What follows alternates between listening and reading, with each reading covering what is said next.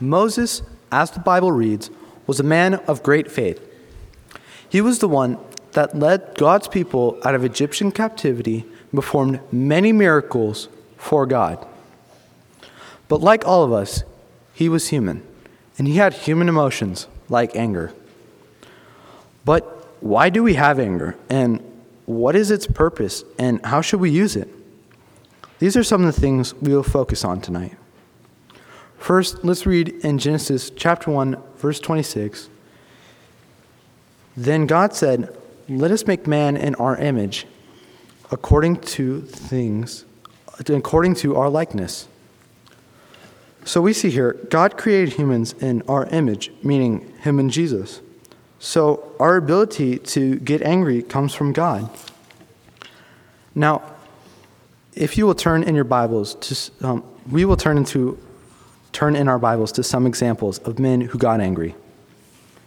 If you will turn to Exodus chapter 2, verse 11 through 12 in your Bible, we will read how Moses himself became angry. And it reads Now it came to pass in those days when Moses was grown that he went out to his brethren, and he looked at their burdens. And he saw an Egyptian beating a Hebrew, one of his brethren. So he looked this way and that way and when he saw no one, he killed the Egyptian and hid him in the sand. Moses saw this injustice, so he took his anger out on the Egyptian. If you keep reading, you will see that someone did see him kill the Egyptian, and that Pharaoh heard about it, and he wanted to kill Moses for his crime. But he ran away to escape punishment. When we seek to harm another man out of anger, it is a sin. So, first, we need to understand anger is not a sin until we let it take control of our actions. Second, anger can be used in good ways.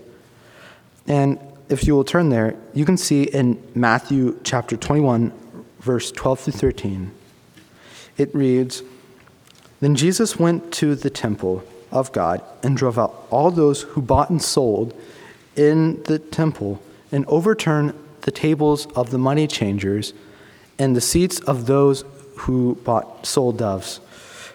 And he said to them, It is written, My house shall be called a house of prayer, but you have turned it into a den of thieves. Jesus shows strong emotions at the men in the temple. But how is this different from the anger that is sin? The answer is, of course, how we choose to handle it. God created all emotions. That means He created anger, so there must be a righteous way to use anger. A righteous way is to get so angry at sin that you never want to do it again. I'm saying that we can use anger in a righteous way. When Jesus scolded the people in the temple, he did it because they were sinning by turning a holy place into a market, and he could not stand for that. We know that anger can be a good thing, but it also can be a poison. If you hold on to your anger and do not control it, it can consume you, and you will be troubled. But there is a way to use anger and not to let it destroy you in the process. The answer is found in Ephesians chapter 4, verse 26. And it reads, Be angry and do not sin. Do not let the sun go down on your wrath. The verse lets us know that we must not sin in our anger. That also lets us know we must forgive those we are angry at. Otherwise, we keep that anger and it slowly eats away at us until there is nothing left, just like a poison. To conclude, anger can be a poison if we let it become a sin. Moses had great love for God and God's people. And when he saw their pain, he was angry, and he acted on that anger in a sinful way. That was where he went wrong. How will you use your anger? In a sinful way? Will you let it become your poison? Or will you do the right thing and use it to hate sin to you're at the point where you know where you're willing to turn to Christ?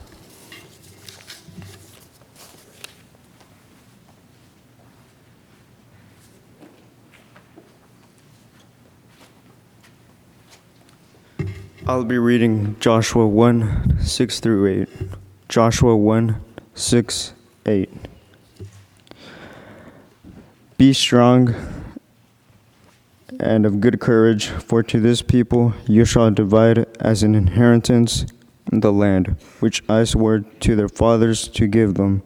Only be strong and very courageous, that you may observe to do according to all the law which Moses my servant commanded you.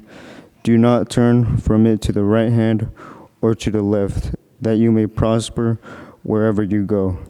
This book of the law shall not depart from your mouth, but you shall meditate in day and night, that you may observe to do according to all that is written in it, for then you will make your way prosperous, and then you will have good success.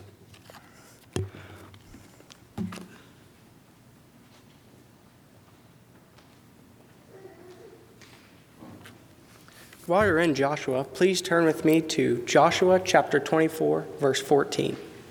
Tonight, we are going to be talking about Joshua. Joshua is a good example of what our faith should look like. Near the end of his life, he made a challenge to Israel. He said, Now therefore, fear the Lord and serve him in sincerity and in truth, and put away the gods which your fathers served on the other side of the flood and in Egypt, and serve you the Lord. And if it seem evil unto you to serve the Lord, choose you this day whom you will serve, whether the gods which your fathers served that were on the other side of the flood, or the gods of the Amorites, in whose land you dwell. But as for me and my house, we will serve the Lord. Tonight we're going to look at three lessons that we can learn from this passage. The first lesson is people need to be challenged to serve the Lord. Nobody serves God on accident.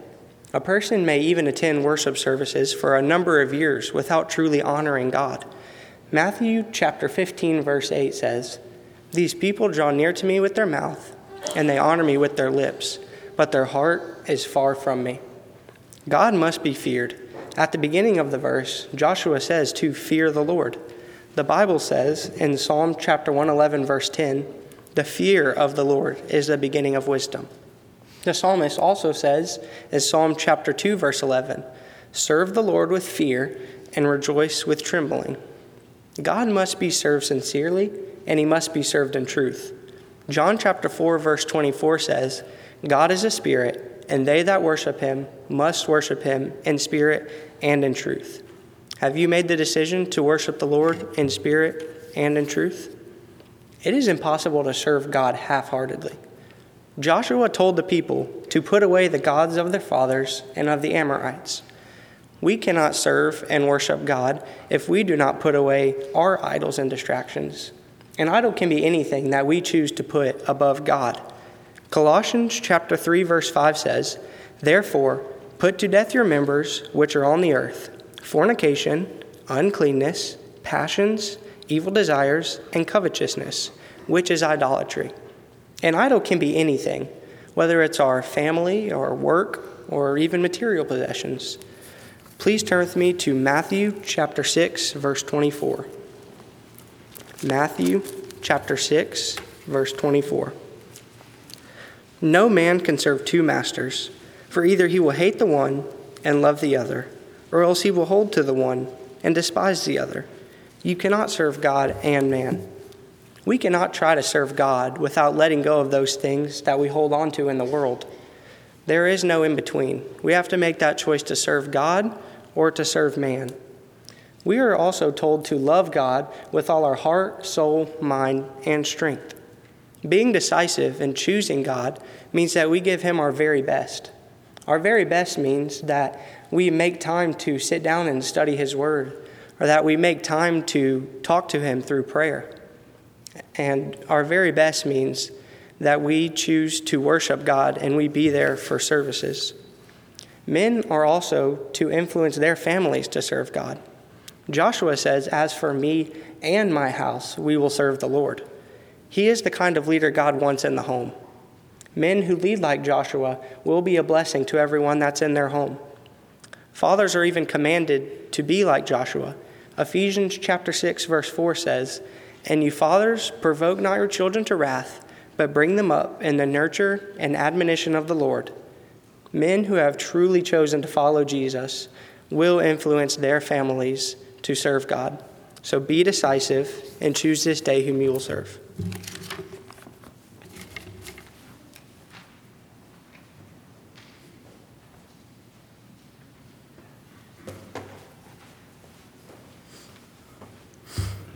I'll be reading Ruth chapter 1, verses 16 and 17. Ruth 1, 16 and 17. In your Pew Bibles in front of you, this will be page 222. But Ruth said, Entreat me not to leave you, or to turn back from, the fo- after, from following after you. For wherever you go, I will go. Wherever you lodge, I will lodge. Your people shall be my people, and your God my God. Where you die, I will die, and, and there will I be buried. The Lord do so to me, and more also, if anything but death parts you and me.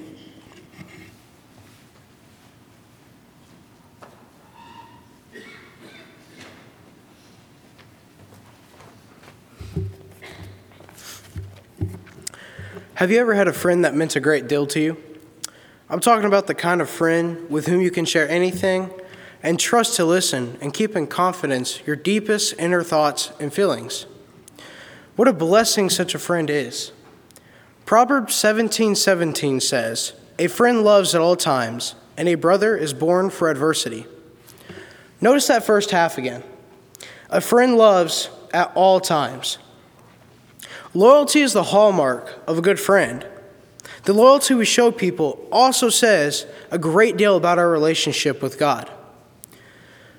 Ruth is a book that deals with the loyalty of a Moabitess to her mother in law. The book is a wonderful testament to the light of one good heart in the midst of a sinful and wicked generation. Interestingly, in the Hebrew language, the word Ruth means friend.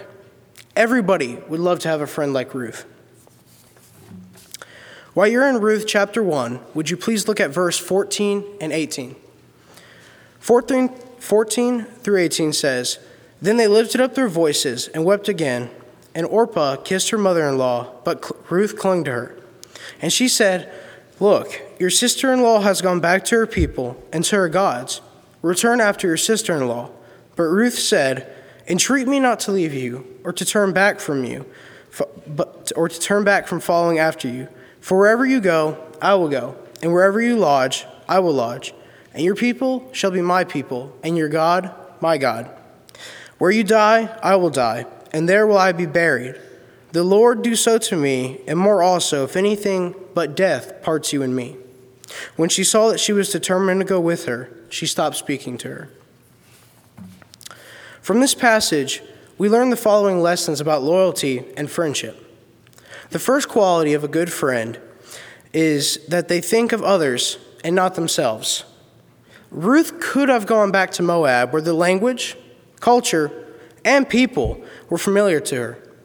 It would have been easy and definitely more comfortable to be surrounded by what is known. But Ruth was not thinking about herself. She was thinking of Naomi, who was forsaken and lonely. Jesus thought of others while he was on the cross. In the book of John, chapter 19, verses 25 through 27, now there stood by the cross of Jesus his mother, and his mother's sister, Mary, the wife of Clopas, and Mary Magdalene. When Jesus therefore saw his mother and the disciple whom he loved standing by, he said to his mother, Woman, behold your son. And then he said to the disciple, Behold your mother. And from that hour, that disciple took her to his own home. We see here that even while Jesus was in excruciating pain, he still was thinking of others and their well being. We are also reminded in Philippians chapter 2, verses 3 through 4 let nothing be done through selfish ambition or conceit, but in lowliness of mind, let each esteem others better than himself. Let each of you look out not only for his own interest, but also for the interest of others. Now, the second quality of a good friend is that they choose to love even when others push them away. Naomi tried her best to make Ruth turn back, but Ruth said, Entreat me not to leave you, or to turn back from following after you. For wherever you go, I will go. A real friend remains loyal when everybody else walks out. We need to ask ourselves Am I a friend to Jesus? Do I remain loyal when the going gets tough? In John chapter 15, verses 14, Jesus says, You are my friends if you do whatever I command you. So let me remind you of the first and second quality of a good friend. The first quality of a good friend is that they think of others and not themselves. The second quality of a good friend also is that they choose to love even when others push them away. Now to our third and final quality. The third quality of a friend is that they are committed to the long term. Ruth told Naomi that this was a lifelong commitment, and we can see that in verse, verse 17, which states, Where you die, I will die, and there will I be buried. The Lord do so to me, and more also, if anything but death parts you and me. Not all friendships are this way, but we need to thank God for the ones that are. We are also commanded in Matthew chapter 7 verse 12. Therefore wherever men whatever you want men to do to you, do also to them. For this is the law and the prophets. Basically, we are to treat others the way we would like to be treated. So the question is not, how can I have more loyal friends? The question is, how can I be the kind of friend that God wants me to be? So if any of you need to respond for any reason, or if, or if any of you are in need of prayers, please come forward as we stand and as we sing.